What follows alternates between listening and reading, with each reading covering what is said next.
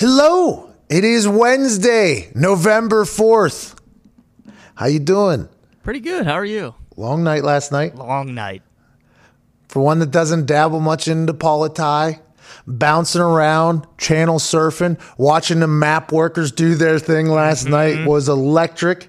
Who knows when we'll know who the next president is going to be? Seems like that's going to be a long time from now. But what a wild time to be alive. 2020 tops itself somehow yet again. I mean, what else can you say? There's nothing. All I know is every four years, like the Olympics, politics take over everything. I, I will be. I mean, I was shocked at how entertained I was last night. Oh, oh my God! I it was was a wave. It was. was. A, there was waves of emotion coming from the people on the television. Then all of a sudden, people get a little bit of a boost of energy. Mm-hmm. They're back. Other people fall off. Then all of a sudden, some county will pop off, and all of a sudden, we're back in it for this side, and then this side's back in it. I mean, it was wild. I'm glad I didn't stop watching because I almost did. You know, I mean, there was a point there where it was like, okay, this thing's over, and then we're right back into it, and then it's over, and then we're right back into it. We still are. I wonder if. Well, I won't say it. but I wonder if the coverage was, you know, they were WWEing it. They had to be. Had to be. Some states were called in some places, and it was like interesting. And then other sh- other channels were like that. Not even they didn't do anything. We still we got to do it. And then they call it, and then no, no, no, take it back. And then it was a whole. Oh man, it was electric. I mean, granted. I mean, it probably tore our country apart even more, but it Oh, was yeah. fucking electric. Oh yeah. Uh, today, big sports show. Dalvin Cook, the man who rushed, no, not rushed, but gained 226 yards from the line of scrimmage this past weekend against the Green Bay Packers. He'll be joining us today. And host of the Business of Sport podcast, Andrew Brandt will join us to tell us why the Packers didn't make any goddamn moves yesterday at the NFL trade deadline. It was a big dud, big old dud. Big dud. A lot of people entered the hashtag Pat. I don't know why. I listen, might have to up how much we gave away. Okay. Okay. I didn't expect that many people. I appreciate all of you, by the way. Getting a chance to see a lot of people's photos. It was like, um, it's like at the beginning of the quarantine. Mm-hmm. We're like, this is where I'm at, Pat. Yep. I got a chance to like see the people that listen. It was awesome to get a chance to see. Um, and if you listen today, feel free to enter hashtag Pat. I don't know why I listened. Well, oh, well, hey, we'll extend the polls. We'll Oh, extend we the Yeah. entries. oh man, fuck it. We'll be a little bit of an escape for you, hopefully, because boy, it feels like everybody's pissed off right now. Yeah, Everyone needs one. I woke up this morning. I said, uh, "Good morning, beautiful people. How's everybody doing?" Oh God, I I can't even imagine what those mentions were like. I got a couple for uh, DMs from my friends of mine in the past, and they said, "Oh, you've just bought in fully to this heel thing, huh?" I'm like, "No, no, no. I just want to let people know that you know there's somebody out there that cares about how they're doing." Yeah, sure. I almost got canceled last night. Mm-hmm. I congratulated my friend Anthony Gonzalez Yeah. on winning another uh, term in Congress. Oh my God, I got attacked. That was a little bit of a lack of self awareness there, which I pride myself on. I should have known that I could have potentially got kicked off the internet last night for congratulating a friend on winning an election. Eh, we live and we learn. Just know that Gonzo comes on the show, wins an election. That's right. So any other politicians, we've had Mark Cuban on before. Probably means he'll win. Yeah. Did Rainwater win? He wasn't on the show. we talked about him. We lot, did talk about old rain. Rainwater did not win, by the way. I, Oh no. I'm not 100 percent sure if Rainwater registered in Indiana or not. Rainwater, you want to you want to make a run four years from now, whenever it is, pal? You know what to do. Mm-hmm. Uh, let's get to this stupid ass show. I think it's the right thing to do. I think so too. All right, let's do it. Last night was an electric factory in our country. Uh, obviously, we don't dabble in into politi too much. Last night, I think the entire world was, uh, you know, dialed in to see what was going on in our country. And here we are at uh, 12:03 Eastern Standard Time, and I don't think anybody has a clue what the hell happened yesterday. Nope. I believe this is probably going to carry on for a couple more days, maybe months, depending on which Twitter stream you listen to, who's pissed off about what. But I will say this before we dive into the sports, which is our bread and our butter. Hell yeah. I would be remiss not to say that these three sons of bitches last night had an amazing night. There was three humans operating last night on a map that was looking around, diving into counties, diving in and zooming in, giving us exact numbers on what's happening where. It was these gentlemen. There was one on CNN, there was one on MSNBC, there was one on Fox. The man on CNN's name was John King, was Diggs' favorite earlier. Yeah. Yeah. We learned a lot about Diggs last night, by the way. I did not know a lot of things about Diggs. We learned a lot of things about Diggs last night. Mm-hmm. And a lot of people are giving John King like this overwhelming amount of like, hey, he's doing the greatest job of all time on the maps. And I wanted to tell those people, like, hey, I appreciate what John King is doing, okay? Had his hands together like this, kind of like an evil villain, zoom in, zoom out, mm-hmm. zoom in, zoom out, let's do this whole thing. But those people I don't think were channel surfing. And last night, if you weren't channel surfing, you were doing it wrong. Because there was a guy on Fox News named Bill Hemmer up here. Bill Hemmer seemed like he just walked straight out of the country club, okay? Was uh, very comfortable, very uh, deliberate, very uh, professional, it felt like. And he had his different style. John King had a different style than Bill Hemmer, obviously. Those were two very opposite CNN, Fox News. You can kind of see how they potentially are doing things differently. But the man that won the goddamn night for me, if you were a channel surfer, Steve Kornacki Yeah. on MSNBC. this dude was an electric factory. Now, his wardrobe department was 115th of the other boys. I think you can see, obviously. He had khakis on at one point, rolled up his sleeves. He was sweating. He had 15 to 16 more panels that popped out on his thing. And last night, Ty and I talked about this this morning as soon as we came in. Because obviously, um, if you're in America, you're watching everything last night. And for me, I'm a big. I was over on Rogan's show for a little bit. Uh, I, I I popped over. I was on NBC's main channel there for a little bit. Fox News, CNN, MSNBC. I'm kind of bouncing around because if you do recall, four years ago, that was the best way to watch election night. Anyways, was to see one particular group get pissed, one particular group get sad, one particular group be a little bit motivated, another like that was hap- That's why I was like, all right. So I learned from four years ago. This is what you're supposed to do. Just bounce around. And the momentum was obviously coming in waves in different sides, and you saw some souls leave bodies and then mm-hmm. come back into them again late night. But Steve Kornacki is not getting enough credit for what he did last night. It was like he was in a goddamn zone. Every button he pushed was right. Every number he was adding up in his head was unbelievable. I respect what John King and Bill Hemmer did last night, okay? You boys did a great job. It's not an easy job. And the fact that John King just sat there like this the entire time, didn't even mm-hmm. look like he sweat, I respect that a lot. But Steve Kornacki, four years from now, we have to look at him potentially running a network maybe with how, how good of a night he had last night, Ty Schmidt. John King and Bill Hemmer, listen, good players, good solid players. Steve Kornacki is a Hall of Fame talent. There's no two ways about it. That was the most impressed I think I've ever been in my life. Seeing the way he manipulated that touchscreen. I mean, you know how many small counties there are in all those states? We learned last night. We learned- Kornacki didn't miss one of them. Every time he pointed to something, it went right to where he wanted to go. His subset was, I mean, he was doing math off the top of his head. I kind of wish I would have voted for Kornacki for president. I should have wrote him in. Could have wrote him in. Could have done that yesterday. The um, the conversation, obviously, in the politi world is, you know, that uh, outlets want a particular person to win, right? Yep. Like, um, I think John King. We all knew who he wanted to win last night. The way he was circling things and saying we have a lot of work to do here and stuff like that.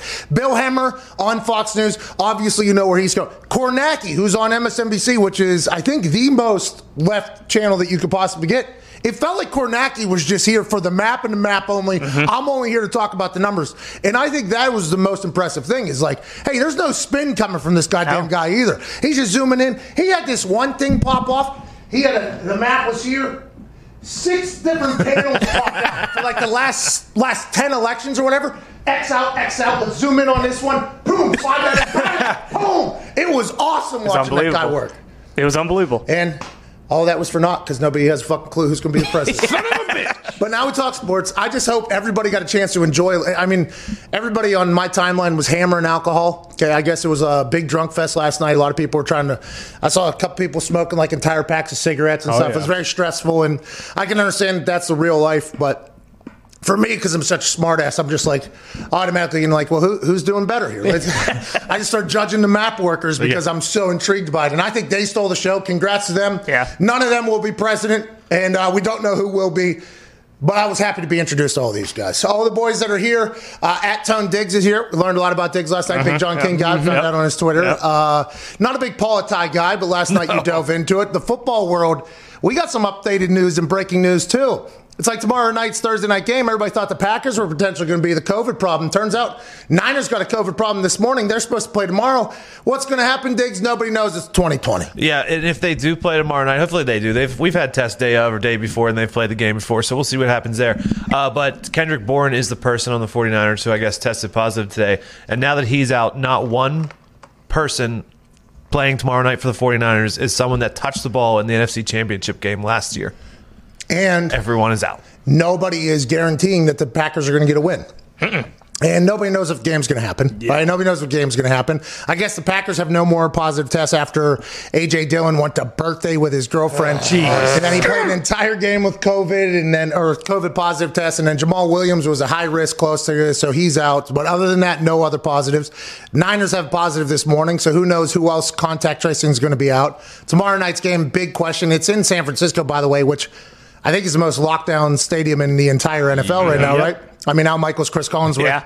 They wore two masks during the thing or whatever. i Had to. Be excited to see how Thursday night plays out. We'll talk about that throughout the day, but it does seem like COVID's inching its way back into the NFL a little bit. At Boston Connor, you feel the Patriots are going to make the playoffs? Interesting. what Oh, are your thoughts on tomorrow night's game? And also tonight, there's a little action, pal. I don't know if you're going to get loose in there. Nah, I'm going to stay away from college since I've lost about ten thousand dollars betting on college football. But uh, for tomorrow night's game, I just don't see how it's going to happen. There's just no chance. It's California. It's not happening. Ca- uh, gamble responsibly, by the way. Yes. Uh, should I definitely say that. Mm-hmm. It's on him. He makes very dumb bets. That is 100% his fault. But you're right. It does feel like if there's COVID potentially popping up, California would be a state that would potentially say, mm-hmm. you're not coming in here. The Green Bay team has it. It'd be very interesting to see if Thursday Night Football happens. If they move it, is it going to Sunday?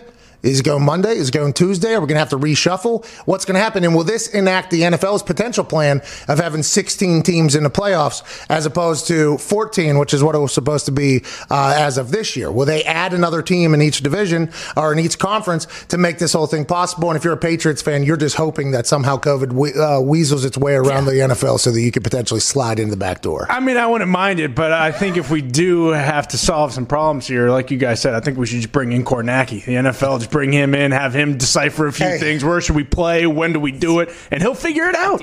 Steve Kornacki should be doing a lot more than he's doing right He really should. You know, he that. Listen, shout out to Bill. Okay, shout out to Bill. They You did great. John King, great night. Okay, you did your thing. I appreciate what you guys did. But Kornacki looked like a mad scientist at points last night, sweating. The sleeves were rolled up. Mm-hmm. He was diving potentially into the states through the map and Mm-hmm. telling things that was going on. It was amazing. I, I mean, I fell asleep. Obviously, okay, I fell asleep. Uh, during uh, Monday Night Football in fourth quarter as well. So I apologize uh, to the politics people that I fell asleep in the middle of your big Super Bowl or whatever. I did it for our our sport as well, if it means anything, because the the time zone change or whatever. But uh, I woke up this morning and my first thought was. How's Kornacki doing? Yeah, You know what I mean? exactly. And turns out they put his ass back on TV this morning. They put all three of them back on TV this morning. It's like, yo, I just pitched the perfect game last night. All of a sudden, next morning, because we don't have any answers, let's put his ass back on TV. It's like, whoa, whoa, whoa, whoa, whoa. Let Kornacki at least have 24 hours to fucking celebrate what he did last night. Maybe get the guy a cup of coffee or something, for Christ's sake. I All mean, three of these guys were. I saw them until at least three thirty in the morning on their respective channels, and they were both all three back on their channels at like ten thirty this morning. I mean, But, in, I guess this has happened in uh, Uh, where there's a delay in figuring out who the fuck won thing for the president. Mm-hmm. Which, honest, I'm I'm telling you this yet again. We know we don't know what we're talking about here. We are just observing and reporting.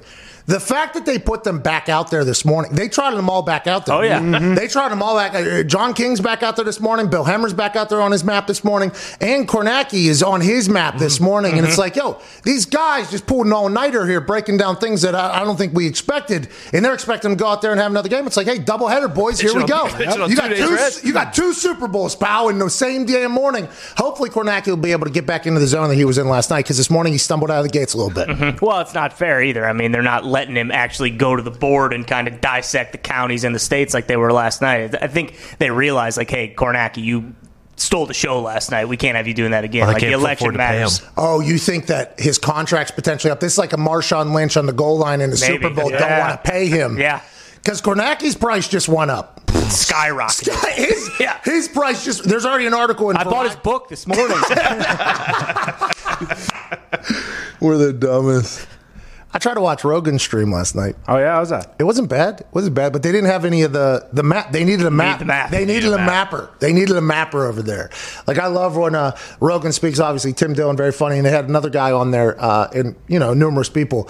But as soon as I. I Good conversation as I was listening. Rogan always has great conversation with people. I'm, I'm listening, I'm listening, I'm listening. I'm like, "Ah, fucking need the map guy, dude. Yeah. Need to have the need map. the map guy. You need a map guy in there, and it was electric. Uh, boy, our, our country's pissed though. Like, Oh yeah. Split down the middle. this morning I woke up. This morning I woke up, and uh, you know, I I don't want to say I don't love stirring the pot, but I just looked. I looked on the internet. I scrolled through.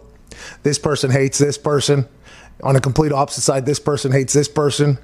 I just gave a little good morning, beautiful people. How's everybody doing today? and it was a. I might as well have just dropped like uh, one of those things that uh, when you put it in with pop and it blows up or whatever. Mentos. Oh, Mentos, I yeah. dropped Mentos right into the timeline, and that thing just fucking boom all the way over.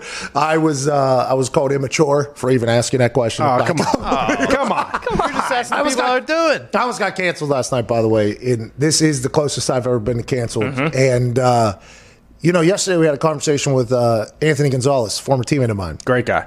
And to be 100% transparent, I did not know what political affiliation he was until we posted about him on the Twitter feed. We posted a clip, and then people just came in, obviously burying him because he's a, a Republican, which, by the way, I did not know. I had no idea. Uh, so last night he wins. Okay.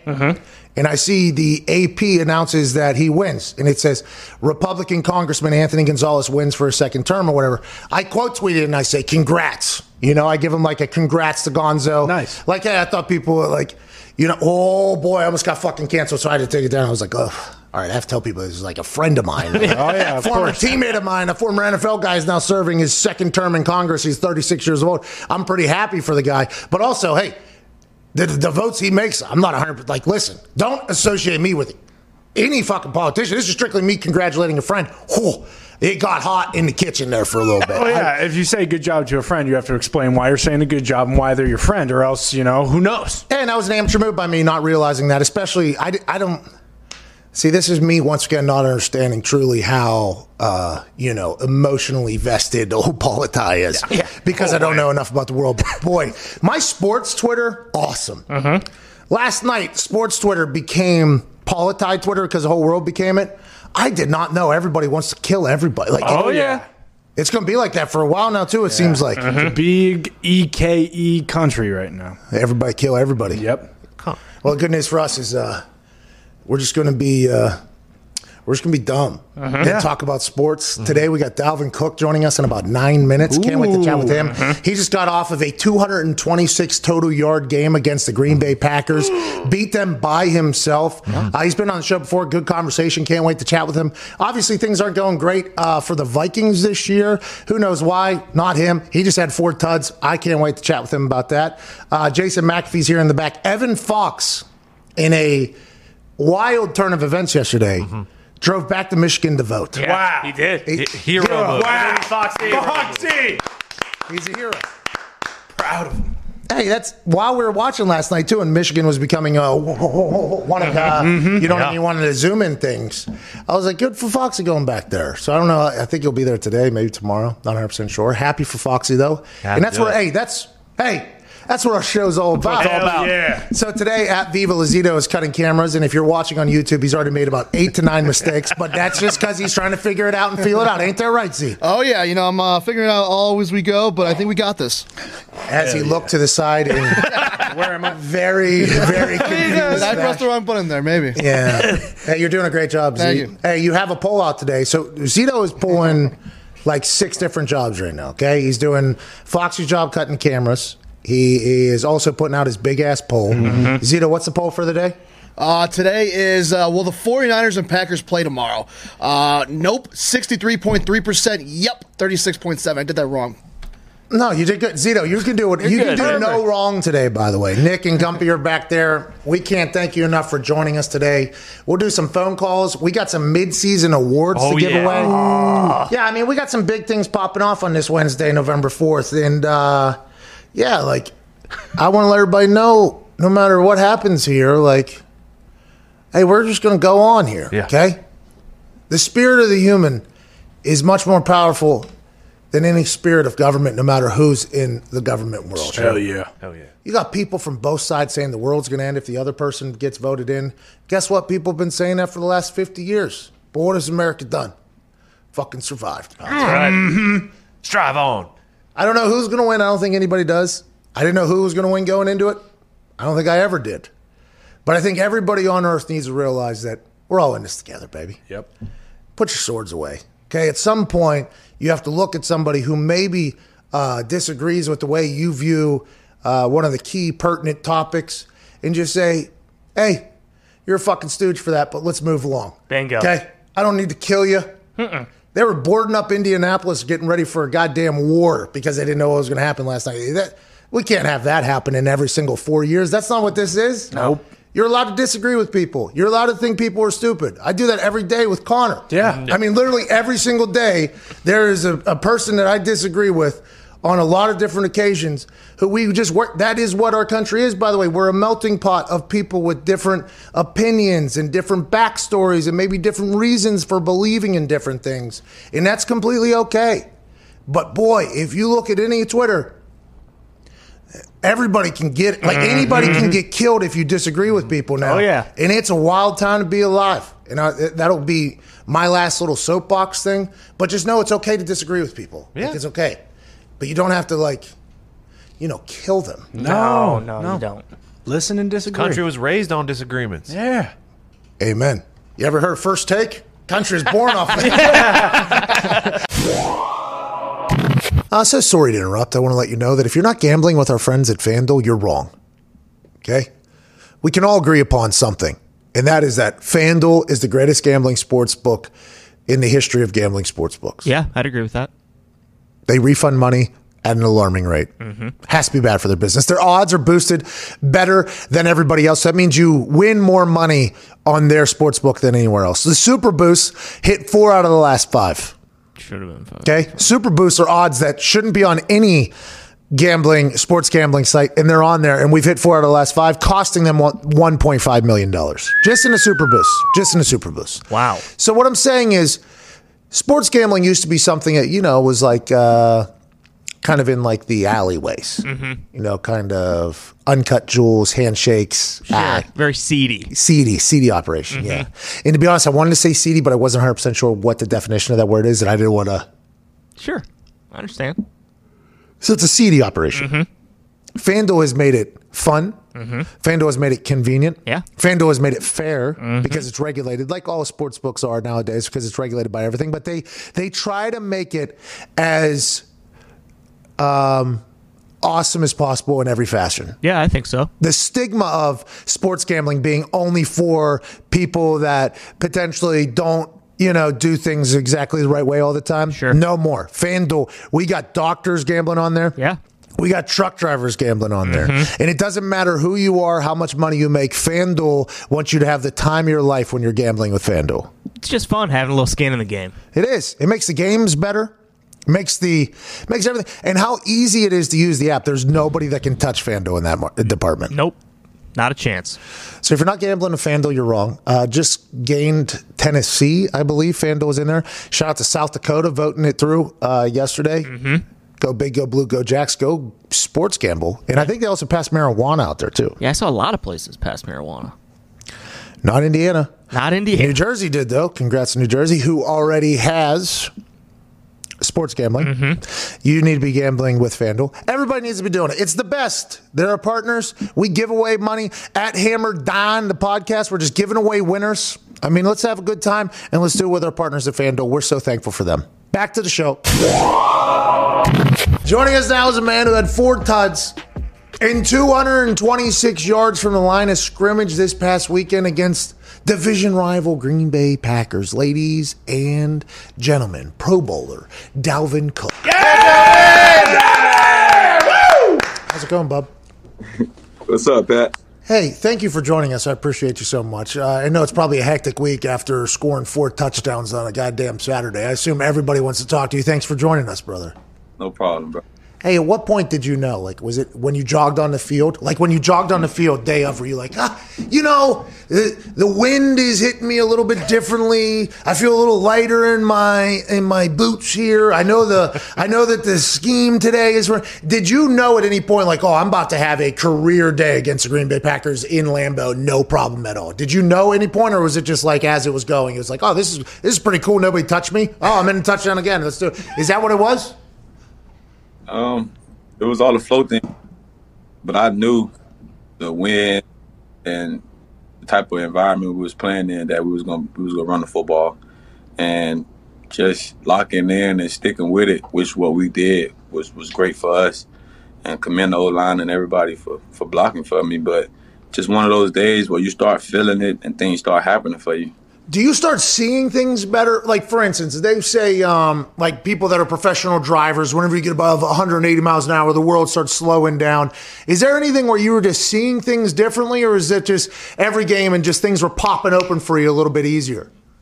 Yeah, those guys up front kind of made things so much easier for me. But, you know, if you talk to a running back and, you know, when they're mentally just just in it and just and just ready to go. You know, things are are clicking different up top.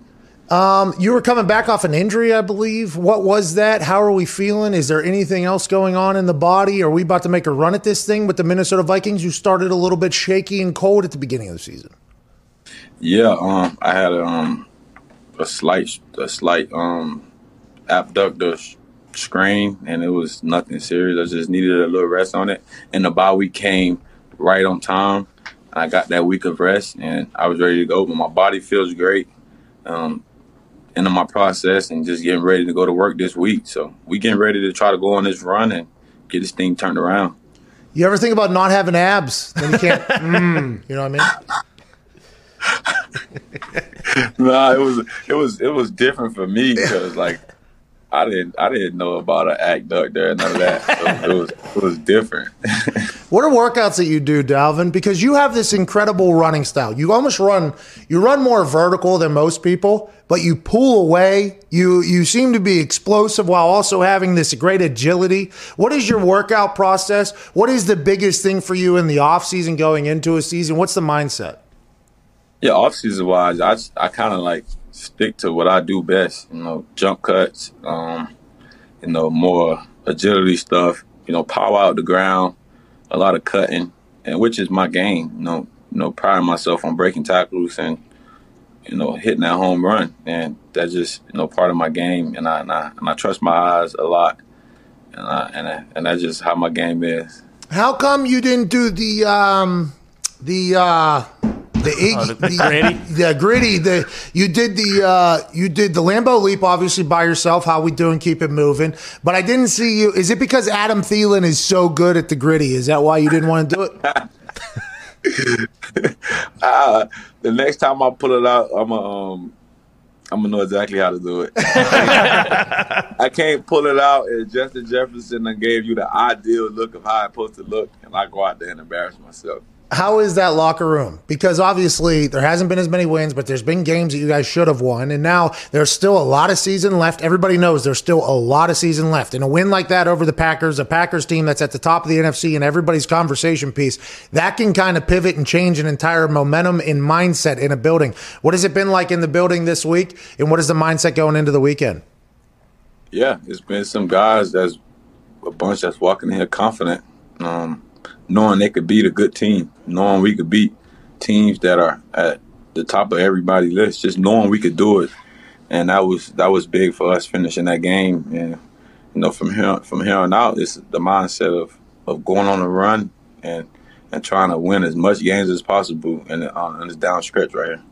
Did you get a like? Did you get? Did you keep every ball? Like, did, did you get like seven game balls? I, 226 yards. I don't think I've ever been in a team meeting, a victory meeting like that. Did they? Did Zimmer just be like, all right, listen, uh, on the offense side of the ball, uh, we're going to give every fucking ball we got to that guy, and if he wants to share them with the offensive line, that's cool. What was the reaction on the plane ride home, the trip home, as the accolades were just rolling in? Because I think everybody saw you start get going, and then afterwards it was like 226 yards this dude accounted for. That is that had to be a hell of a trip home and a hell of a.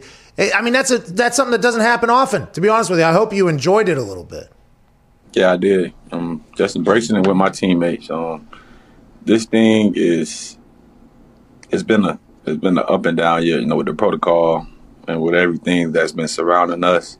So we haven't been winning as much as we want, and we felt that one win. We we enjoyed it. We got back to work, took a couple L's, and you know we beat Green Bay and Lambeau. So we we we enjoying that feeling, and now it's time to go back to work. But that that ride home was definitely a good feeling, and now it's time to go keep keep feeling the same feeling each week. Dalvin, you, you talked about it earlier about how uh, you knew the game might be on you because of the wind and the weather and stuff like that. Being from Florida, being a Florida guy, have you gotten used to playing in cold games yet? Being in the NFC North and having to play outside in some of those conditions? Yeah, credit that to Coach Zim. No, I, I never understood the us practicing outside of 20 week weather. Um, but it pays off. Um, it, it, definitely gets you ready for a game. And I was in the game. I was actually kind of enjoying it, just being out there in the cold weather, no sleeves, just just enjoying it and having fun. And you know, I credit that to, to, to the coaches around here for putting us in a in that scenario before we even got in it. Hey, Florida boys are mocked for being soft in the cold, though. I mean, that is. you know how them Florida boys do it whenever it gets a little bit cold. They turn it off a little bit. They're soft. They turn it off. that is something that's thought about. You got something, uh, Connor? Yeah, Dalvin, uh, you had a massive day, and you mentioned the guys up front. So have you started brainstorming ideas for Christmas presents for your offensive linemen? Smart. Yeah, got to get those guys right, right? Have oh, yeah. to, have to, yeah. Yeah, um, no, we, we, we finished this thing off strong um, in this November, then get into December. You know, definitely got something special for those guys. You know, they've been they've been blocking their tails off, not only for me, for Kirk, and for this team to to to be able to just go out there and and win games. Dalvin, what part of Florida are you from? I'm from Miami.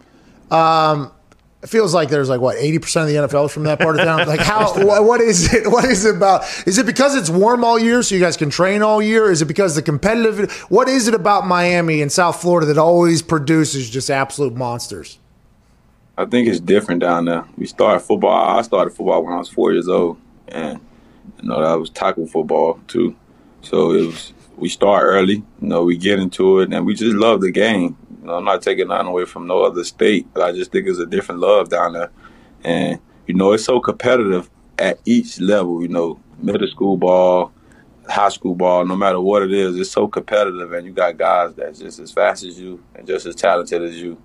So it, it rises your game to, to the highest level. And I think the community down there, the football community, is a really close one. You hear a lot of OGs that go back and watch like young kids play. They're like, "Oh, we got a guy who's like ten years old, twelve years." Old. Like they know. Like it feels like the OGs are in touch with what's going on in the South Florida football community. Who is somebody that you maybe as you're coming up looked up to as a running back? Maybe not a South Florida guy, but who is somebody that you looked up to as a football player whenever you were coming through it? Yeah, when I was coming through it, um, no, I had a good example for me, and it was that was Devonta Freeman um, right there in my backyard, same high school, um, ten minutes away from the little league park, and same college. So it was it was an ideal situation for me to just just learn from him.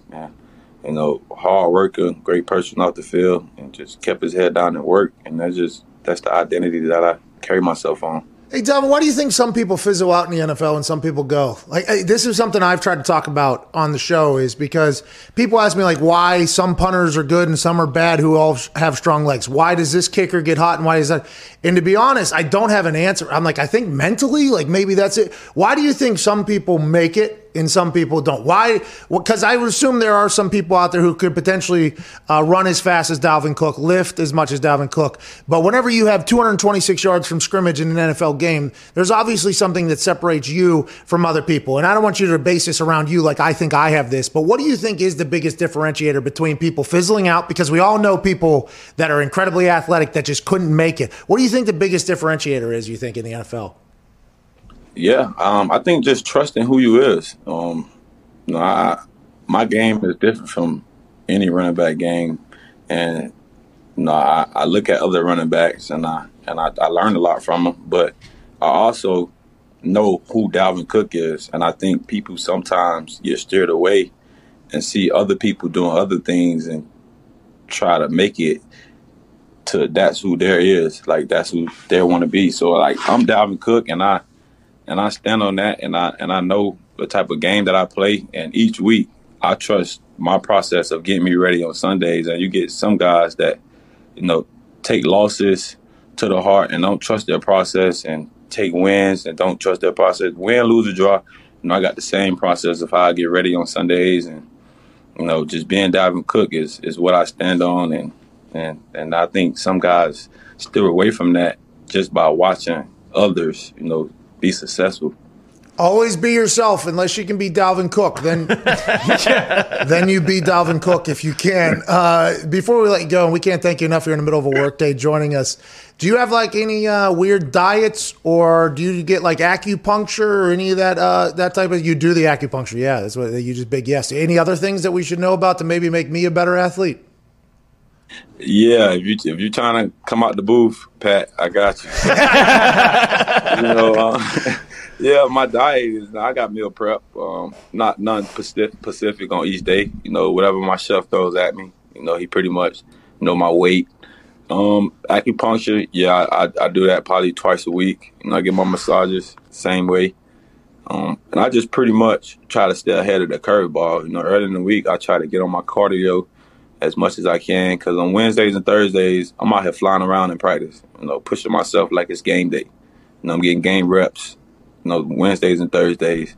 And it's the same way on Friday. And I kind of shut it down until Sunday. So know that's that's that's that's my week. I think being disciplined with your routine is a big deal. I, I, think that's what I've learned from the people who are at the top of their professions. It's like it's a very disciplined. Like, hey, this is what we do. This is the schedule. On this day we do this. On this day we do this. Then the outcome is this. And it's like a very it's a routine a routine based thing.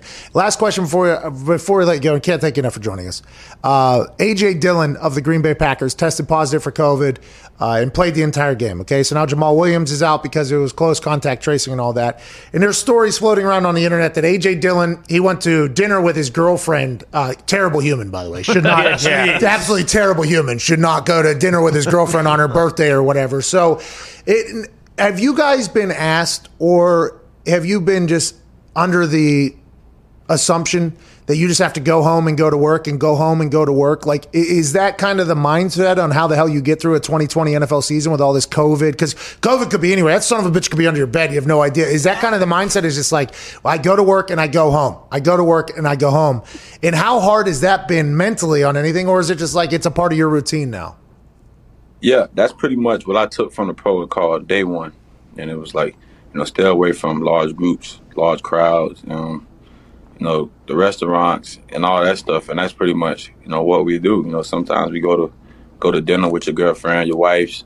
Um, you know, you just just try to get away from the game and ease your mind. But now the protocol changes every week due to, you know, guys getting it. So what I pretty much took from it was that, you know, just just practice, home, back to practice, back to home, travel if you gotta travel, and that's that's about it, man. You know, it's just pretty much like we in the outside bubble, and you know, you got to conduct ourselves like that to keep people safe. And you know, I think that's that's pretty much the, the key taken from it. You know, practicing back home. Hey, Dalvin, it's going to take all of us, man. Mm-hmm. yeah, it's going. It's going to take all of us. We appreciate you so much. Keep crushing it. Okay. Tell all the boys in the locker room we appreciate them. And uh, hell of a day, man. You'll remember this forever. I hope you do at least. That's an incredible accomplishment, especially in Lambeau on the road, ladies and gentlemen. Dalvin Cook. Yeah, Dalvin! Appreciate you, man. Yes, sir.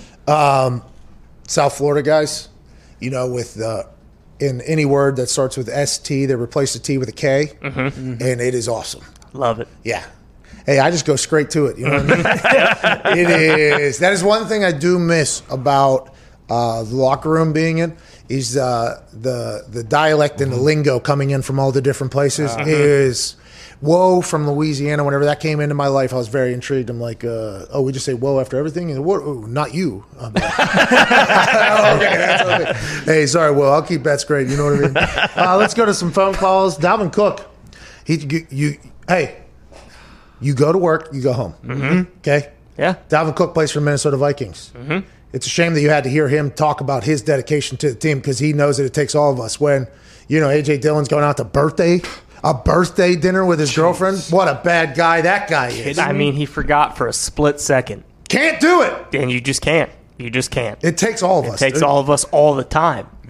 and we're not talking about voting, by the way. We're talking about getting through a goddamn NFL Correct. season. Yeah, we are. No lapses. Uh, here we are, 41 minutes into this Wednesday, November 4th. And last night, uh, yesterday, there was an election, you know, where people were electing things. And uh, uh, shout out to uh, Rainwater. He did, Yeah. he did register in the gubernatorial race here in Nice. Indiana, but he did not win. Oh. Yeah, yeah. Rainwater made a good run with the Libertarian Party, but he did not win. But there are some winners that we would like to announce today uh, because if you think about it, uh, week eight had finished, right? We're going into week 9 mm-hmm. We are currently in the middle of that week on Wednesday. Mm-hmm. So that would be like 8.5 weeks into an NFL season.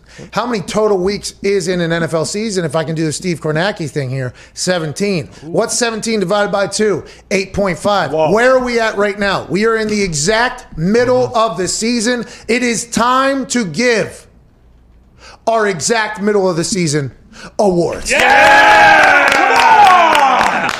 Okay, we will run through these awards. We have picked a few that we would like to give out. You will understand a few of them, obviously, because they are standard awards. Like, for instance, we would like to give the middle of the season award to the worst team to potentially ever play in the NFL. And it was a hot, hot start for a lot of teams in suck, uh, sucking, obviously. But there's one team that has kind of rose to the top in the most suck fest, suck festival that they could possibly do. A lot of people are saying that they are trying to lose games. A lot of people are saying that this team is attempting to get one Trevor Lawrence out of Clemson. That team that won the middle of the season award for worst team of all time. Ladies and gentlemen, congrats to the New York Jets. Yeah. Congratulations. Congrats, New York Jets. Really good job out of you guys. Um, then obviously, if you have the worst teams, you know, just missed it. If you have the worst team, you have to obviously have an award for the best team. Ooh. And the best team, if you go into this season, you think, you know what, the reigning, defending, undisputed Super Bowl champs who somehow signed everybody to their team that was up for contract negotiation. Chris Jones, back. Travis Kelce, back. Andy Reid, back. Uh, Sammy Watkins, back. GM Veach, back. They spa- they paid Patrick Mahomes a half a billion dollars. That team was definitely on track to win the exact middle of the season Pat McAfee Show award for best team. But what they ran into was potentially a lackadaisical evening against the Oakland Raiders. Mm-hmm. So, mm-hmm. us being a legitimate organization with legitimate awards that would like to be taken seriously, we have to take that into account. We can only give it to the only undefeated team. Congratulations to the Pittsburgh Steelers. Congrats to the Pittsburgh Steelers. One year removed from having a duck play quarterback and uh, Yeah. quarterback who's got his helmet taken off and beaten the head with it by another grown man. The Pittsburgh Steelers now are undefeated. The defense is flying around making plays. I think they're the only defense in the history of the sport or something to have like three sacks and a turnover in every single game, basically for seven straight games. They're seven and zero. They had an early bye week. Will that hurt them in the long run? Will they be able to withstand the pressures of a long NFL season with no bye week in sight? Will Ben Roethlisberger's new elbow, that is very fresh with new ligaments and no longer meat beating uh, situation happening, will he be able to maintain the level of football that it will take to get to the mountaintop? We have no idea, and that's not what this award is. This award is strictly on this Wednesday, eight and a half weeks into a 17 week season. The best team in football, without a doubt, is the Pittsburgh Steelers. Congratulations to Pittsburgh Steelers. Let's move on to our next award the stooge of the season. Now, when you think of stooges in the NFL, boy, a lot of names pop in your head. Hmm. You start thinking of refs. Maybe back in the day, you would think of Alberto Riveron before we learned that Alberto Riveron was set up to fail basically by the NFL. And I, mm-hmm. I feel bad for everything I said about Alberto Riveron because Alberto Riveron was in a situation where he was being tasked to do things that just wasn't making common sense at all. He was a fall guy basically for the pass interference review rule, getting taken out of the game because of how bad he did it. But it really, the NFL asked him to take it to a different standard that just wasn't, made no sense. So I would take Alberto Riveron's name completely out of Stooge conversation. I hope you will as well. Then obviously there's Adam Gase. From the beginning, he was signed as a New York Jet head coach. That press conference with his big ass eyes to how everything has kind of unfolded since then. You would say Adam Gase was the favorite going into the season to be the stooge of this NFL season. But no, no, my friend. Oh. A man came out of his basement in Wisconsin to become the head coach of the Dallas Cowboys. Ladies and gentlemen, stooge of the year, eight and a half weeks into this 2020 NFL season. Congrats, Mike McCarthy. Yeah, boy. Big Mike. I know Big Mike.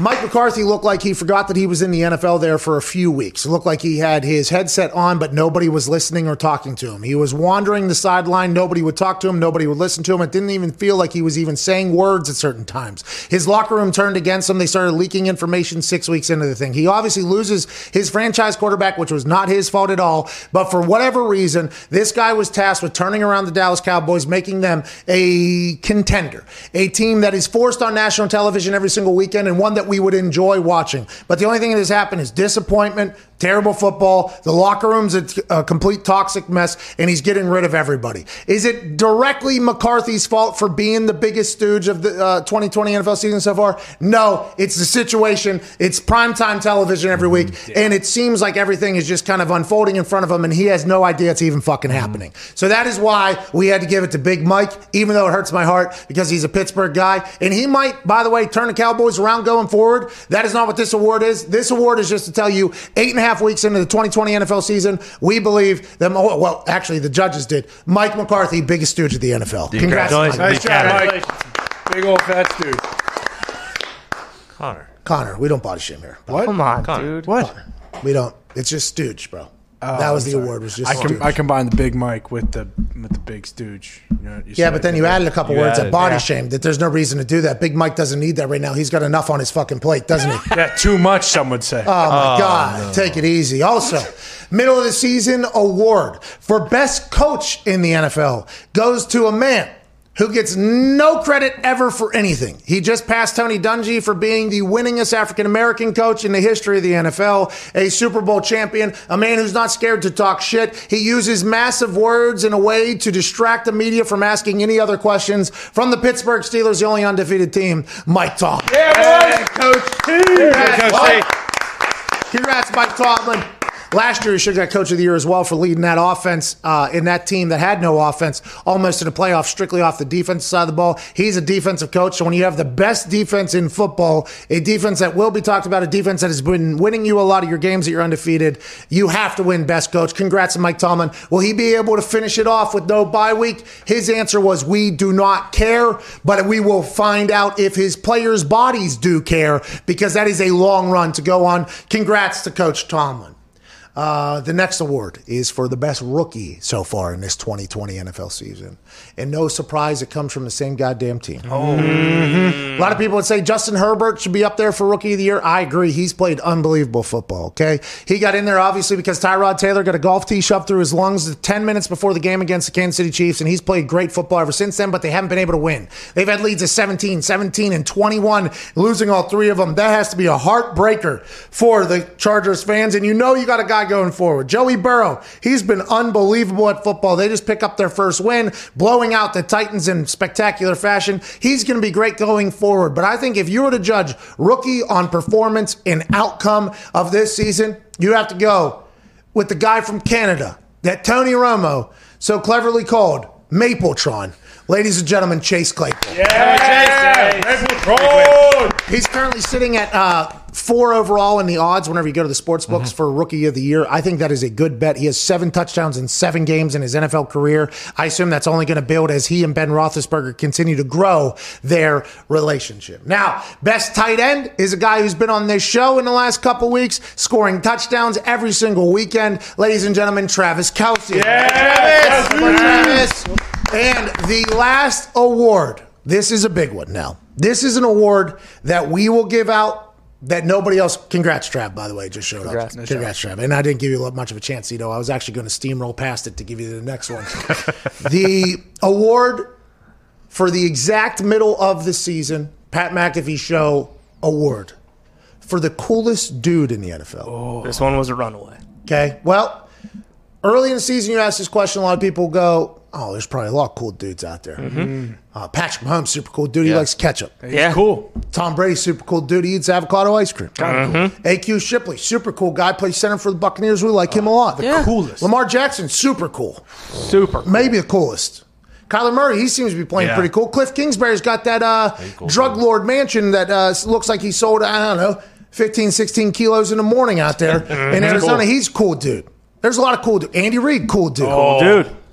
But there's no question about it. The coolest dude in the NFL is a man that we've all learned about every single goddamn Tuesday, Aaron Rodgers. Yeah! Congrats, Aaron. Congrats, Aaron Rodgers. Congrats, Rodgers. Congrats on being the coolest Congrats, dude in the NFL here on the Pat McAfee Show, middle of the season awards. We'll obviously do that next year, eight and a half weeks into the season. Mm-hmm. And that's really our only award show. We should have wore ties and suits, but we didn't know it was happening until this morning. What's going on, Toad? Since Zito can't do it, I'm, I'm monitoring the group chat a little bit, and, and no real complaints except for there was a couple of other nominees for biggest stooge. Okay. uh, Billy O'Brien and the Packers front office. Yeah, Billy O'Brien's no longer in the league, though. True, true. So he was fired. Packers front office definitely made a late push. They did. They made a very late push into yesterday. And to be honest, if the votes weren't already tallied, They- did. you see, the thing about it is, Well. The votes were already tallied in the biggest stooge. Mike McCarthy was a runaway, Yeah. but the Green Bay Packers front office was making a real late push after hours, and mm-hmm. we had to make a decision for our award show. Yeah. I don't know how other elections are going, whatever. Sure. But for ours, we had to say, he's our stooge. We're sticking with it. Mm-hmm. Had to, you know, turn away the rest of the ballots that were coming in late. which is kind of a shame to be honest with Yeah. you. But it's over. so sorry to interrupt. Just want to let you know if you're not having sex with Roman swipes on your penis, you're wrong. That might be my new thing. You're wrong if you don't do something that I like, because that's like the way the world is right now. Yeah, everyone's saying it.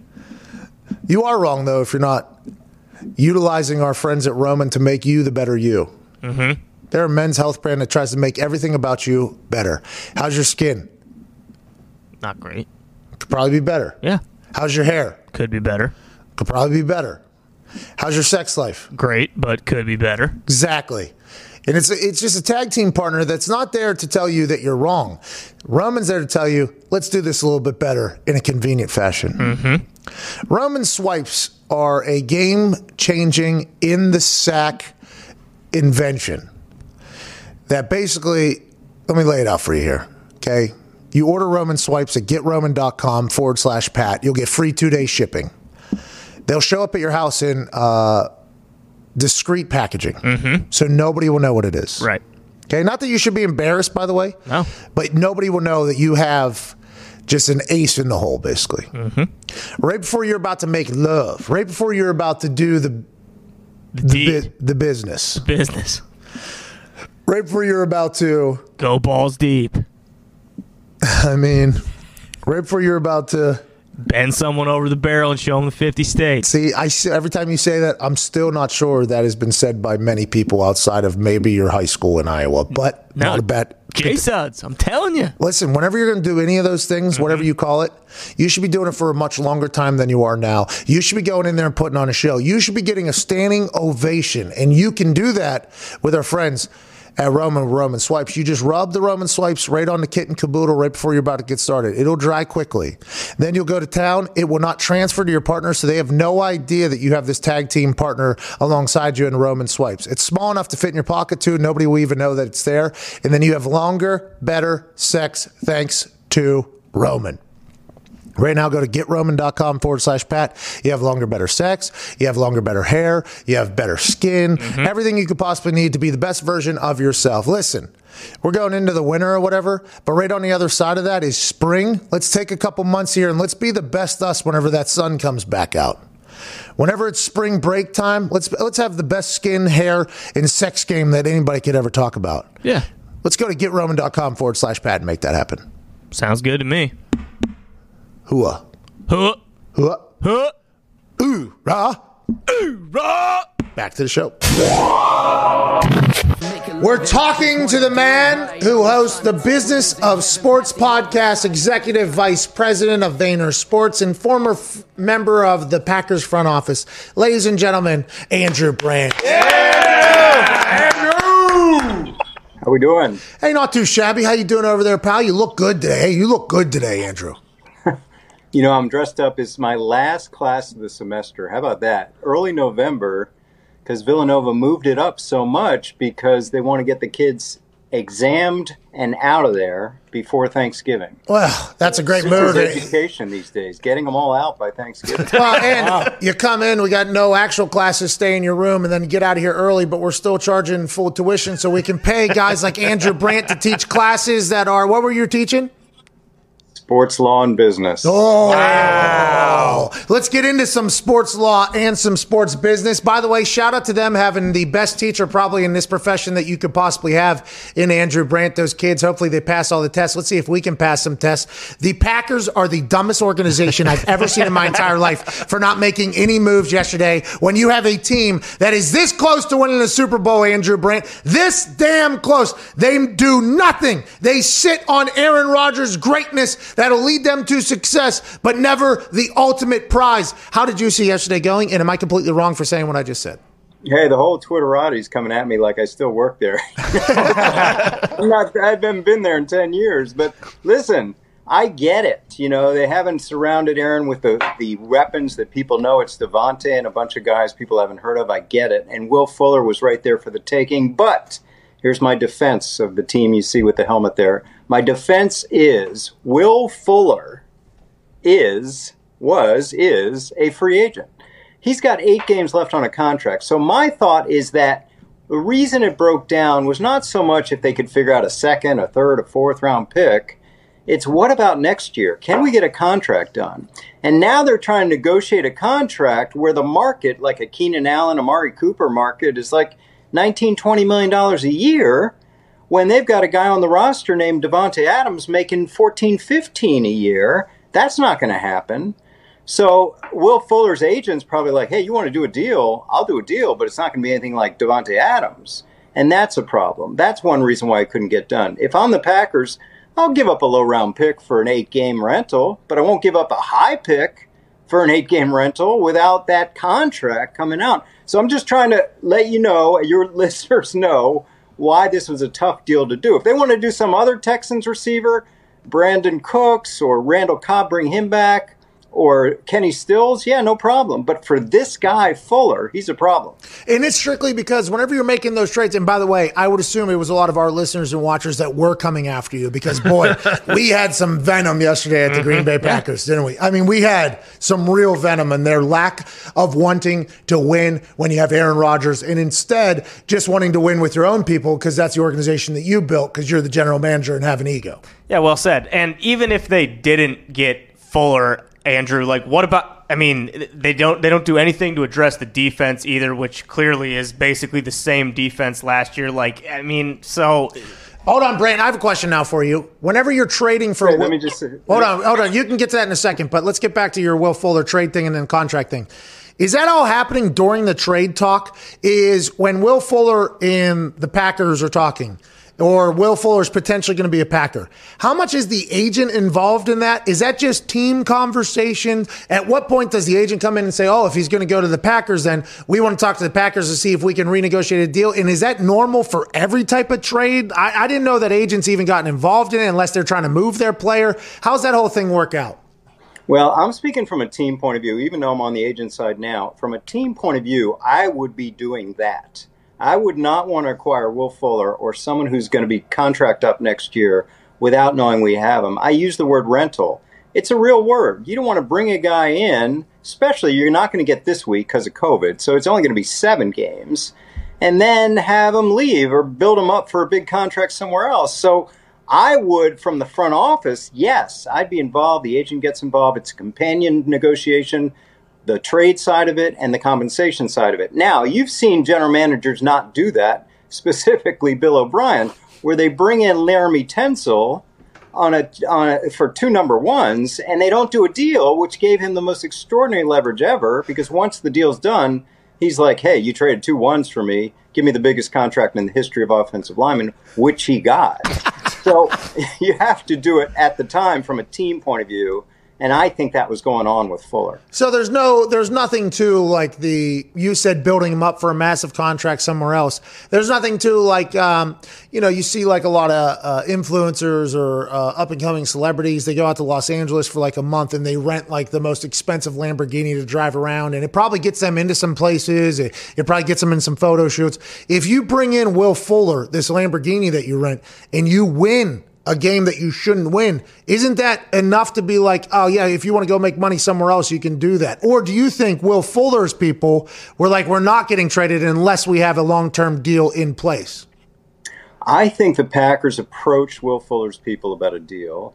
I think Will Fuller's people are looking at it like, okay, we've got a recent market out there. We got Michael Thomas. Maybe he's not Michael Thomas, but we got Keenan Allen. We got Amari Cooper. We got all these deals.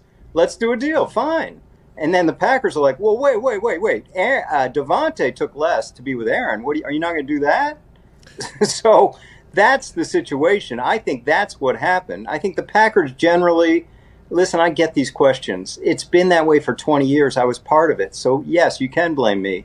They're not a team that goes for quick fix free agents or trades. Never have been. Well, yeah, but yeah, but the NFL hasn't been that way for a long time. Now you got other NFC teams doing it. You got the Seattle Seahawks, who I mean, they did build up in free agency. They had to lose people, but the NFL has become a much more let's fix this problem now, let's go win this thing type of league. I mean, the Saints are hundred million dollars over the cap next year. That would have never happened 10, 15 years ago. The NFL used to be a sit around. The NBA would do a lot of trades. Now the NFL is getting like hot. The NFL is doing a lot of movements, which, by the way, in your agency world is good for you right now. But when it comes to the teams and you see every other NFC team get better, but your team, it's like, okay, I can understand this is how the Packers have always been, but I feel like the NFL was always that way. And there's a little bit of a, uh, a change happening, you know, like.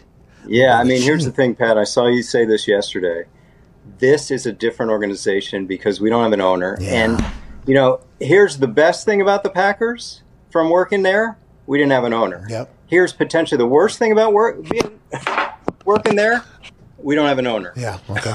Right? Yep. So this was something where uh, some owner could walk into a room in those discussions, and this happens around the league, and say, "Damn it, stop! We're doing this."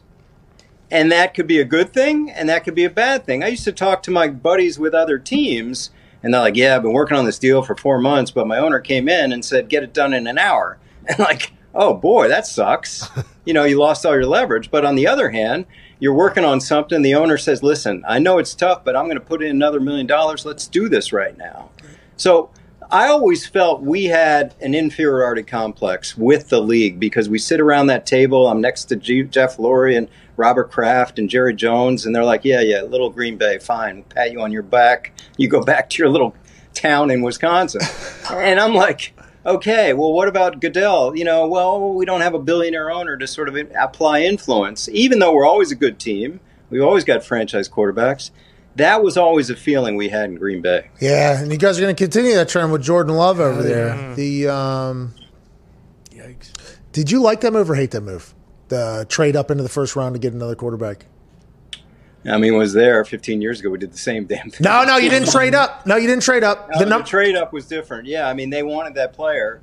Listen, we don't know what he's going to play like, but Packer fans are the most spoiled fans in the history of sports because oh! spoiled brat. Spoiled brat. because they've had 30 years of franchise quarterback play. 30 years. One Super Bowl. Now, Yeah, no two- one's had that. And the Super goal is this guy brings it to 45 years. Now, who the hell knows?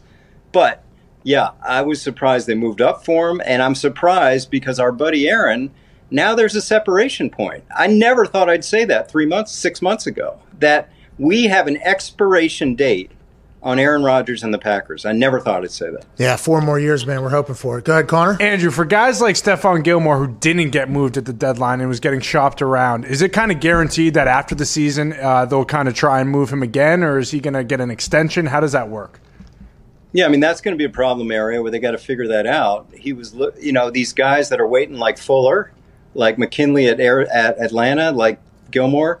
I mean, these are guys that are kind of playing out the string. You sense that there's going to be separation. It didn't happen right away, but you sense it's going to happen later. You know, I think communication has to happen with those guys like today. Like, we didn't work it out. You're still part of this, and we are into you. you know, we'll address everything else after the season because I think there's communication issues that need to happen like now with those guys. Last question before we let you go, and we always love your brain and your experience and the way you talk is just so much smarter. You're a professor, you get it. You're smart, I'm dumb. You're, you're yeah, yeah, yeah, you're, you're healthy, I'm not. Yeah, like the um that situation in Atlanta with Matt Ryan he has a hundred million dollars owed to him over like the next three years or whatever. New GM going in there, new head coach going in there. If you're the contract dude for the general manager, whoever that is, what do you do with that? Do you try to approach Matt Ryan to see if he'll restructure? And if you're Matt Ryan, you would never. Why would you? If you're trying to set up, trying to build a new team, which you're a new GM, a new head coach, you're trying to build this team up your way. How do you get around that contract? And who knows what the salary cap is going to be next year? How do you handle that situation, which is going to be a massive anchor for the Atlanta Falcons if they want to do a rebuild down there? They look like a rebuild, and a rebuild's not going to have a $35 million quarterback. So they've got to figure that out. Again, communication with Matt Ryan's agency, CAA where are we going with this? Because is it better to start fresh? You know, I'm going to talk to you a lot in January, February about this COVID impact on the cap. There's going to be bloodletting like we've never seen before. what do you February, mean by that? March. What's that mean? What do you mean? Like guys getting cut. We always see cuts, you know, in February, March, but big time players, big numbers. If the cap goes down to 175, Jesus, there's teams right now at 250 for next year, 280. Oh. So this is going to be something we look at you know, when you think of Matt Ryan, when you think of Kirk Cousins, guess where I'm thinking?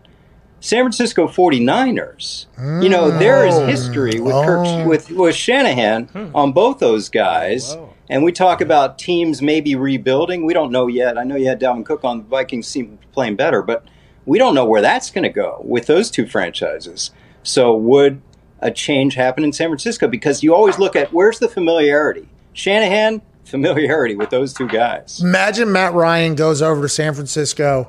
They get up 28 3 in the Super Bowl. oh, no. And they win. Whoa. Oh. Imagine if that was that. And Matt Ryan, by, how's the San Francisco 49ers cap next year? Would they be able to afford the $29.9 million, I think is what it is next year for Matt Ryan? They are good on that? They've done a great job. Garoppolo can be can be ejected, if you will, without a lot of pain uh, the way they structured that contract. So they've done a good job with that cap. Oh, so there's an early call right there. Matt Ryan's going to the San Francisco 49ers next year, which leads to the answer to the question that's been asked by everybody today is Jimmy G's last snap with the Niners already happened? It feels like what Andrew Brandt's saying is, yeah, absolutely. Sure, yeah, sure sounds like it. Ladies and gentlemen, business is, what's that? I'm not saying. That. it's kind of. It is kind of. I'm saying from the cap point of view, you talk about a rebuilding team. They don't want a $35 million quarterback. So we'll see. Uh, ladies and every time we talk to you, we feel like I'm a lawyer. I'm going both sides. Smart. Andrew Brandt. Thank yeah! you, Andrew. Thank you, Andrew. Appreciate you, boss. Thanks. Oh man, man, Jimmy G's out. Yeah, they could save like twenty four million, I think, if they cut him. cut Jimmy G. Yeah, and then you bring in twenty nine point nine. It's just like, all right, we added five point nine million dollars. It's not really a thirty million dollar addition. Correct. It's only a five million dollar mm-hmm. addition because you're swapping out the quarterbacks. Matt Ryan in that offense with Shanahan was very, very good. Very good. Yeah, very, very good. And. uh Wow, and we know that the Niners were interested in Tom Brady. Yeah. Yep. So it's not like they're not looking into old or, or quarterbacks that can't move or anything like that. Andrew Brandt, that's a big move. I wish we could bet on that somehow. Like, mm-hmm. we, I think that's probably going to happen. There's no way the Falcons' new GM and head coach is like, you know what? You're tasking me with rebuilding this entire team, but there's two players here that I owe $200 million to over the next three years, and Julio Jones and Matt Ryan. Like, something's going to have to give, I would assume. And, uh, Niners makes a lot of sense. That makes a lot of sense for them. Do you think he would re uh, restructure his contract at all, incentives, whatever, if he were to go to the Niners? Yeah, I don't know. If I'm Matt Ryan, I ain't restructuring shit. No. Okay. I'm getting $100 million. Yep. There's no way I'm going to earn that amount of money ever again. Uh, it's going to be tough to talk me off that. But Matt Ryan's probably already made like $100 million. Yeah. So that's a very different conversation he's having with people about money than I'm having with money. What's that, Todd? If Jimmy G ends up being done with the Niners, do you think he'll ever? I mean, well, or at least for this next team, is he going to be a starting quarterback again? Because no one's going to pay him what he's been. You Oh, he's he's, gonna have to take like a million dollars. Yeah, exactly. He's going to get like a, Back hopefully post like a Jameis deal. like a Jameis type deal. Oh, man. Yeah, that's. I think it's gonna be like a Jameis type deal, and not an Andy Dalton type deal. Uh, in the Andy Dalton deal, backup quarterbacks next year are going to make league min. I think everywhere. If we're talking about a cap hit that the COVID is taking into it, and him saying, "What was it? A bloodletting?" Yes. Uh, so he's just saying people are. Sawed down. Uh, goodbye to insert name of premier player for this team, and uh, let's dump that news with other news. This person's also cut, and Jerry Jones is going to wait till the end, and boom, see a Zeke, Amari Cooper, and everybody else. I mean, it's going to be a wild offseason. What's up, Diggs? So the Falcons are next season. They're 30th in the league in cap. They're all they're, they're already 25 million over. So they're gonna have to do something about that. Yeah, they're going to have to make moves. Joining us via satellite. Just a FaceTime, actually. Imagine back in the day whenever people had to do shows like this mm-hmm. and the tech and everything like that. I mean, it had to be a nightmare. They had to bzzz, or zoom something up to a satellite, Yep. and then mm-hmm. that thing had to get shot over to one of them big ass trucks, and then the truck had to have a wire behind, you know, the whole thing. Now he's got a guy sitting in an attic smoking 45 cigars, calling in national champion, Super Bowl champion AJ Hawk. Yeah!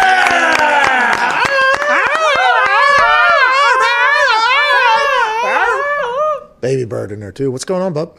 Yeah, what's what's happening, guys? I I, uh, I I caught a little bit of the Andrew Brandt talk. I didn't get to see all of it, but my favorite part was Ty just subtly uh, say no. that's a tired take." When he said uh, something about uh, they've been the most spoiled fans for the last twenty five years or something. Ty just just disgusted by that take. There was a couple times where uh, we went at Andrew Brandt today, and you know Andrew Brandt is a good guy, by the way, and Andrew Brandt is a very knowledgeable person.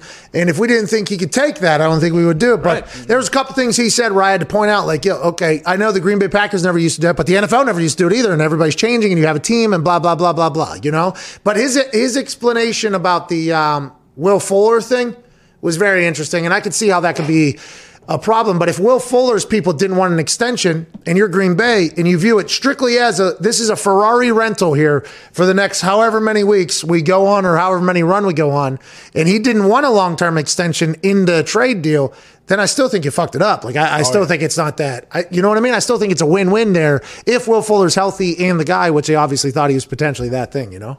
Well, I, I think for Will Fuller, if he if he was looked at as like a short term rental, and the Packers were up front and said, "Hey, we're not going to we're not going to re-sign you and pay you twenty mil a year, pay you more than Davante. This is going to be let's go make a run at it. Let's go try to get a ring, and guess what? You're going to drive your value up for whoever you sign with after this year. So I think it's a win win for everybody.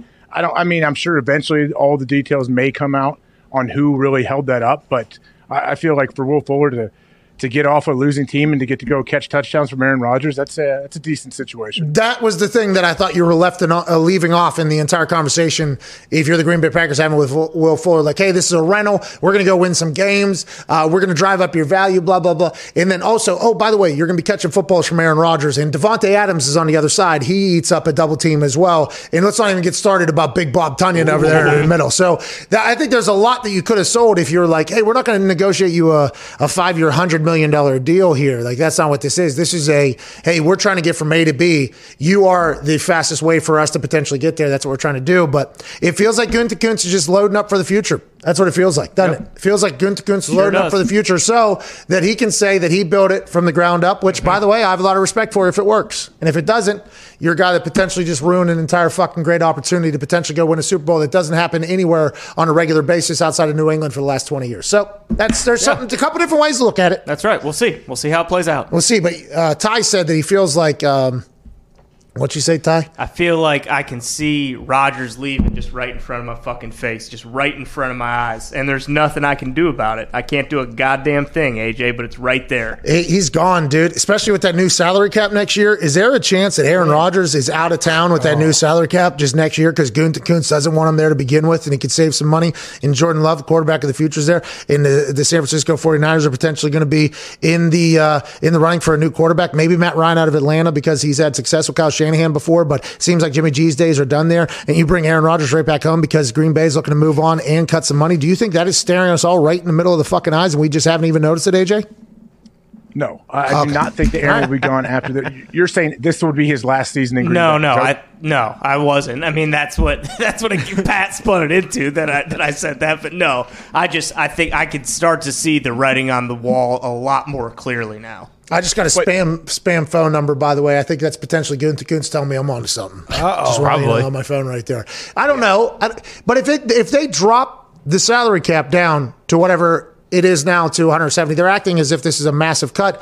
Andrew Brandt said there's going to be blood let there's going to be people cut from teams strictly for salary purposes that we would have never expected before. And if you're Gunther Kuntz, you already traded up to go make your play for your quarterback, the guy that you want your team to be remembered for in the first round draft pick, uh, first round draft pick quarterback. And you can save money off of Aaron Rodgers. Is there anything Aaron Rodgers can do right now to make him make Gunther Kuntz say like, you know, Aaron Rodgers can be my guy too? You know, may, did Gunther Kuntz ever think that maybe he could just say like, yeah, I- Aaron Rodgers is my guy too? And the answer is no, because that's why he drafted Jordan Love. He hates that Aaron Rodgers is so damn good right now. Well, but what you're forgetting for any of this to happen, for for them to feel comfortable moving on from Aaron, they're going to have to feel really, really good about Jordan Love. And do you think it shows well for Jordan Love that he doesn't dress on game day? Like that doesn't mean they can't feel amazing about him right now. Well, they did But trade isn't up that- to get him, though. right. They traded up to get him, and they said that's our guy. They traded out of God, and it still might be their guy. They may not know that, but obviously he's not the backup right now. So you're telling me he's going to go from not dressing to just thrust into the starting role, and you're going to get rid of one of the greatest ever to play the game? Is that not what Gunther Kuntz has already said that he basically wants to do by doing what he already did? Isn't that kind of what Gunther Kuntz wants to do? Maybe Tim Boyle will be the starting quarterback. now. Oh, yeah. What's that, pal? I don't know. Maybe maybe in, in two more seasons, maybe they, if they if the no Packers aren't winning way. and Aaron doesn't look like he does now. But What- no, he's playing anywhere near that he's playing right now. How could you move on? I understand it's on a rookie contract, but a rookie first round draft pick contract is pretty good, right? And I think it's pretty good. Yeah. Yeah. And if they're just slicing and dicing deals or whatever, you think they're going to cut Jordan Love in the next two years? No, right? There's no chance Jordan Love's going to be there for at least the next couple If of years. If he's not the guy, if they feel like he's not the guy, that I would give them a lot of credit for cutting Jordan Love. Like I'm not saying they should. I don't want them. well, to yeah, have to we give them a lot of credit think- for doing a lot of things, and they won't do it, AJ. But how could they do that at this point and cut him and say he's not the guy when they've never seen him have in-game reps? Oh no, not now. You- You can't do it now. But let, let's say event like two years down the road. Yeah, if they, I don't know. I'm not saying you cut them. I mean, what if you you got to put them in at some point and see what you have whenever that time comes, and then how how long is the leash? Do you let him go eight, nine, ten games? I don't know. You know what's interesting is it was very obvious yesterday if you listen to the reporters that break news all the time. LaFleur wanted to make a move and Gunther Kuntz didn't. Right? That was that was the overall like the the whole we were getting backstories of LaFleur and Will Fuller knowing each other since 2014 from some insiders. It's like, well, who pointed that out to the insider? Was that somebody in LaFleur's camp? Was that somebody that just knows? Like, who's doing it? And then a report comes out, there are disagreements at the highest level. It's like, well, they don't have an owner, so who is it? That has to be, is that Gunter and old buddy that used to be there? What's his name? Ted? Thompson? Ted Thompson? Are they the ones disagreeing? And if that's the case, Ted Thompson wins there, I would assume. Or is it potentially LaFleur and Gunther Kuntz that are oh. disagreeing on this entire thing? And now, by the way, shout out to LaFleur being like, hey, hey, I had to clap on draft night, okay? When you gave me no more weapons, I'd be like, yeah, this is a good move, but now we can do this. Let's go ahead and do that. I like that out of LaFleur. And I wonder if that's LaFleur like trying to show his team, like, hey, I want us to win right now, too, you know? I'm sure it is. And a lot of times, though, the head coach doesn't have a whole lot of power when it comes to Oh, yeah. acquiring talent. Packers right now, Mark Murphy's the president. He's the closest thing you have to an owner, I guess. And Russ Ball, I don't know what his title is. He was trying to become the next GM. Goody got it. Now Russ Ball is like director of pro. I don't know what his title may be, but those three guys are the ones making the decision. But I don't think any of us know who has the most power between the three. Um. All right, let's pivot off here. How do I become the president of the Packers? And and does that make me like an owner? Am I just like an owner then if I do that? I guess next time they, uh, you know, they open it up and you can get uh, pay 250 bucks to get that share, maybe you can still be an owner and the president. I like that. Smart. Yeah, that's what you do. By the way, I'm not buying into that franchise right now until they buy into themselves. They need to figure out how to fucking go and get it. I've been a fan of that team for what, eight and a half weeks at this point? Yeah. And I'm already fed up with the front office sitting at the wheel. You know what I mean? So take the car, move it in the far left lane, and fucking go, pal. Okay? We got the car to do it. All right? This is Autobahn. All right? This mm-hmm. isn't school zone, pal. Get to the left, hammer that thing flat, and let's win a Super Bowl. We got a guy. Let's go to the promised land. But it doesn't seem like that's what they're about. They're about perpetual greatness, I was told. That I don't understand that they're about being great all the time. It's like, well, are you great or are you good? Okay. And let's let's start separating the two. Let's start separating the two here. And are you at that point where you can these are the conversations that, you know what, it's gonna take me a little bit to, you know, be a full fan here. But I feel like I'm starting to experience some potential uh, heartaches that Packers fans experience on a pretty regular basis. Well, and that's what I mean by like the tired take stuff in terms of being spoiled by two Hall of Fame quarterbacks. Is because you're right, you do get spoiled by it. Like after a while, it's not just like, well, I mean, I guess we won the NFC North last year. That was pretty sweet. It's like, who gives a shit? They do that every year. Like you know, I mean, you've had two Hall of Fame quarterbacks. And you got two Super Bowls to show for it. Like it just, I mean, it's tough to swallow. Uh, and you had AJ Hawk. And you had AJ Hawk. It's kind of like you know what they are. They're they're like a product of their own success. They're like it's like Dabo. Dabo comes in after every game now and has to yell at the media like, "What? Someone dying here? What are we doing? Why someone died? Like, sorry, we, we had a great win today." Like Dabo, they have built up the expectations so high to where what sounded just like it, didn't I? Yeah, that, uh, people can't handle like winning by 21 points. Like they just can't do it. Like, oh, it didn't look good enough for you. Mack Brown said that it got to a point when he was at Texas when he knew it was probably past his time to uh, leave Texas or whatever after a long run. He said winning games was a relief, okay, because the, the the expectations were so high. When he would win, it was a relief. And then whenever they would lose, it was devastating. So there's no moment of like happiness. There was no like, yeah, we won. It was like, all right, thank God we got past that one. Let's go to the next one. And it was like a devastating loss. And it's if you're one of those teams that's way up there, like that's just how it that's just how it is. That's how it becomes. And it can happen in any profession at any level in anything. Whenever you have this expectation of being, you know, great all the time, it's like uh, you get to a point where once you're great, you're like, "Whew, thank God we're still good. Oh, thank God we're still good. But then once you don't be, it's like, well, they stink. Let's get the hell out of here. It's a wild, wild thing to have high expectations, but you know what? You earn them. You earn those expectations, AJ. Those nerves you feel before a big game, big show, you've earned those nerves because you got yourself to this point. Ain't that right, AJ? Yeah, you're an inspirational speaker, man. You should you should travel the country once the uh, everything lifts and you can get out there. No. okay. Let's go to Pepe in Mexico. This guy should. Pepe! This guy should. What's up, Pepe? Órale, cabrones. Happy hump day. How are we doing? Keep it moving. Hey, how you doing? Keep it moving, Pepe. Uh, everything's good up here. How are you? Very, uh, very good, sir. Uh, Senor McAfee, I don't want to be uh, taking as much of your time, but I have two things that I would like to share and one question for you both. Uh, The floor is yours, Pepe. foremost- Floor is yours, Pepe. Oh, thank you very much, sir. No, So no, thank you, foremost, Pepe. I would like to give a shout out and recognition to all of the McAfee Mafia members that are right. Yeah. The YouTube comments every day. Me too. So all of you guys with the green names rocking the chat, I salute you. Bingo. Now, uh, another thing that I saw on Monday, uh, your Irish is coming out, so congratulations. Not because of the pinky ring, but because you were using your boxing moves with Tessitore. So good to see that. Yeah, yeah. Speaking about boxing, I want to ask you, did you know that CJ Gardner was the guy that was fighting Michael Thomas and that he was fighting uh, uh, Javon Wims on Sunday with Chicago? Uh, yeah, I know. And in this case, Yep. CJ GJ's a problem down there. That guy, top five trash talker in the history of the league, probably feels like he pisses off his own teammates, pisses off other people. I mean, CJ GJ is a problem out there, Pepe. Now, uh, do you guys remember either you or AJ any player that got under your skin that it was getting on your nerves that you can share? Great question, Pepe. We appreciate that. Uh, me, no. AJ, did you did you have anybody that ever, ever, ever? Uh, That I played against or on my own team? both. Yeah, no, not on my own team. I don't know why I even asked that. I didn't have a guy that I was Oh, are you sure? repeatedly trying to fight during practice when I was in the league. That wouldn't that wouldn't last too long. I Hey, it's think, short. but- It's, Gonzo said you basically did Yeah, that. to him. You tried to kill your own teammates. Is that because actually. he was a Republican? Is that why? Because he, was a Republican congressman? Is that why you tackled him so goddamn hard, AJ? Why don't you take it easy on him, pal? Come Okay. on.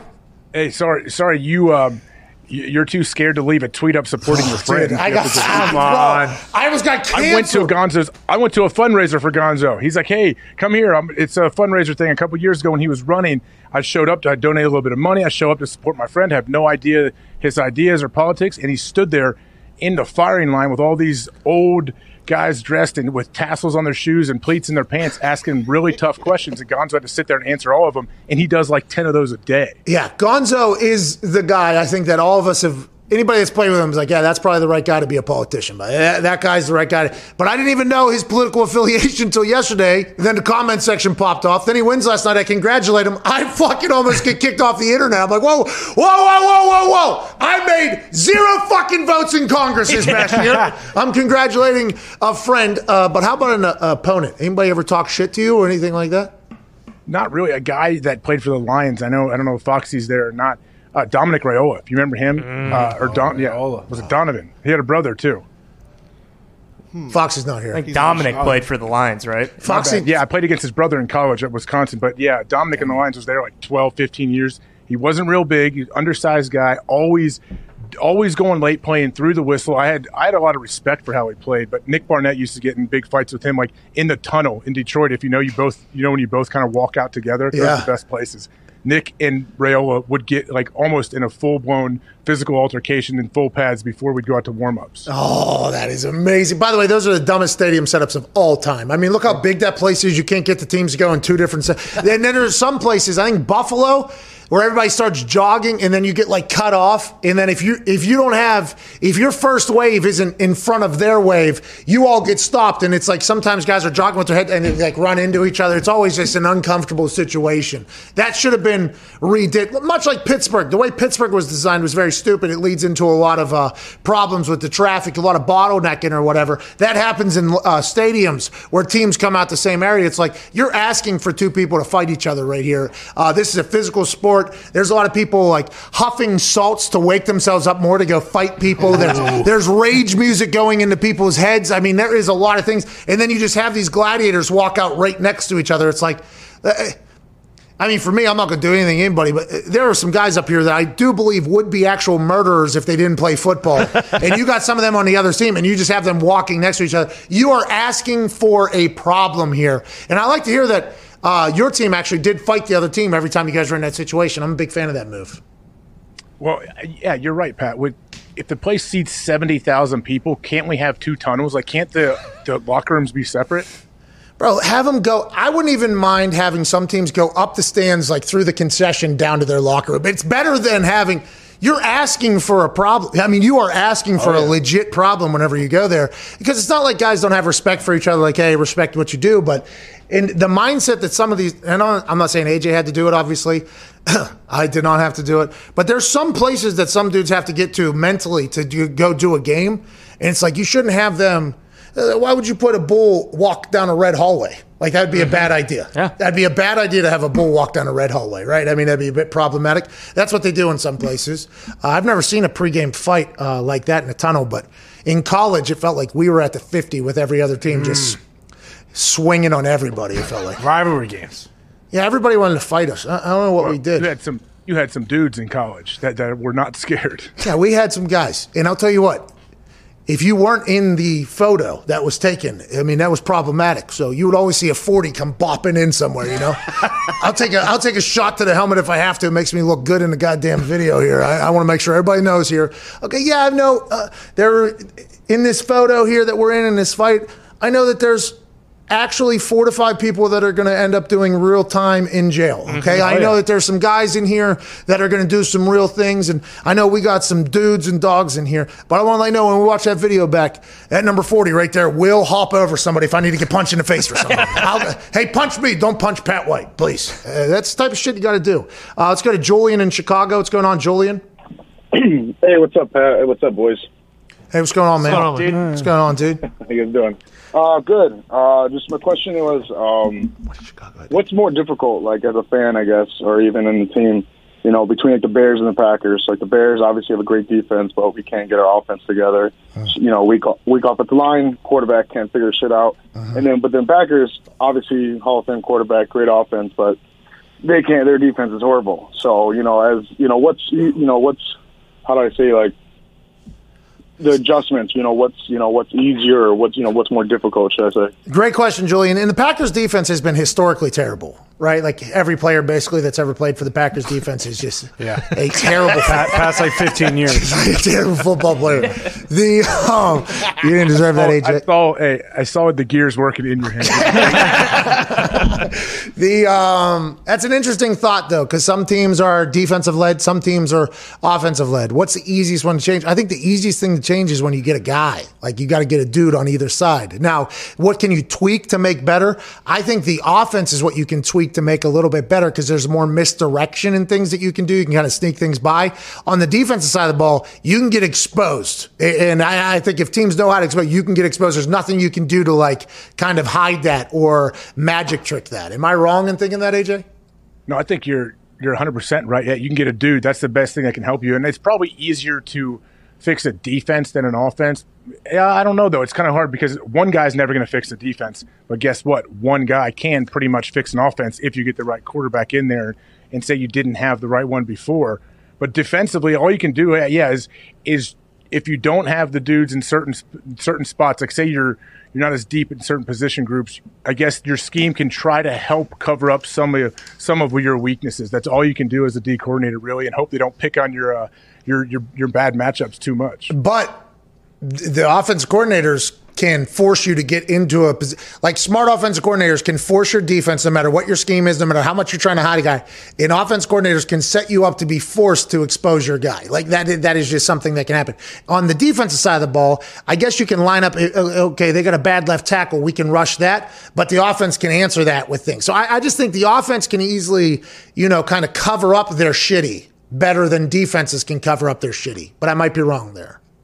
No, I think you're right. It's like, hey, if the left side of our line is not very good, guess what? We're not going to run a whole lot of running plays that way, and I'm not going to expose my quarterback too much. We're going to run a lot of quick game, not some like late late developing routes down the field, and, and we're going to chip, and we're going to make sure we're never leaving him one on one. Yeah, that's what I chose to do with my uh, with our punt team. You know what I mean? We got the ball off quick whenever we knew a guy that didn't have a fucking his name spelled right on the jersey. We just signed him yesterday. He's playing left guard. I wonder where they're going to bring the pressure from. What's that dude's name? Hey, number 44, 46. Hey, you're on the fucking left side. There's a lot of those that happen on special. So true. so true. I lined up next to that guy. I'm like, all right, buddy, you got to stay on my hip. Come on. what you do? You don't have to touch anybody. Just stay on my hip. Don't cre- don't create any inverted lanes there for them to get to this ball. It used to be awesome before kickoffs, you know, break the huddle. You got like six guys on this side, four guys who are supposed to be five and five, and you just got you don't even know the guy's name. You're like, hey, you're on that side. it just jogs a 53 yard jog all the way across the field. Sorry. And then he's got to sprint 70 yards that way. And then he gets his sideline. I thought you said right three. That's, I'm so sorry. It's like, all right, bro, don't worry about it, man. Don't worry about it, man. You'll be here next week, I'm sure. Can't thank you enough for choosing to distract yourself from the rest of the world with us. There's a lot of things that can penetrate your ear holes. The fact that you allow us to do it, we are incredibly grateful for. Uh, we'll be back tomorrow with a great Thursday. Will we know who the president is after uh, after the election results get in by tomorrow? No, no chance. Probably not. No, I think we potentially staring down the barrel over at least another month or so, it's possible. maybe two. And uh, whoever wins, I'm guessing the other side is going to want to wrap it up in litigation for quite some time. But here we are. What are you gonna do? We'll talk about sports through it all. Uh, we can't take it up. Be a friend, tell a friend if you like the show. If not, just act like it never happened. Ty Schmidt, please play some independent music and propel these people into the greatest Wednesday of all time.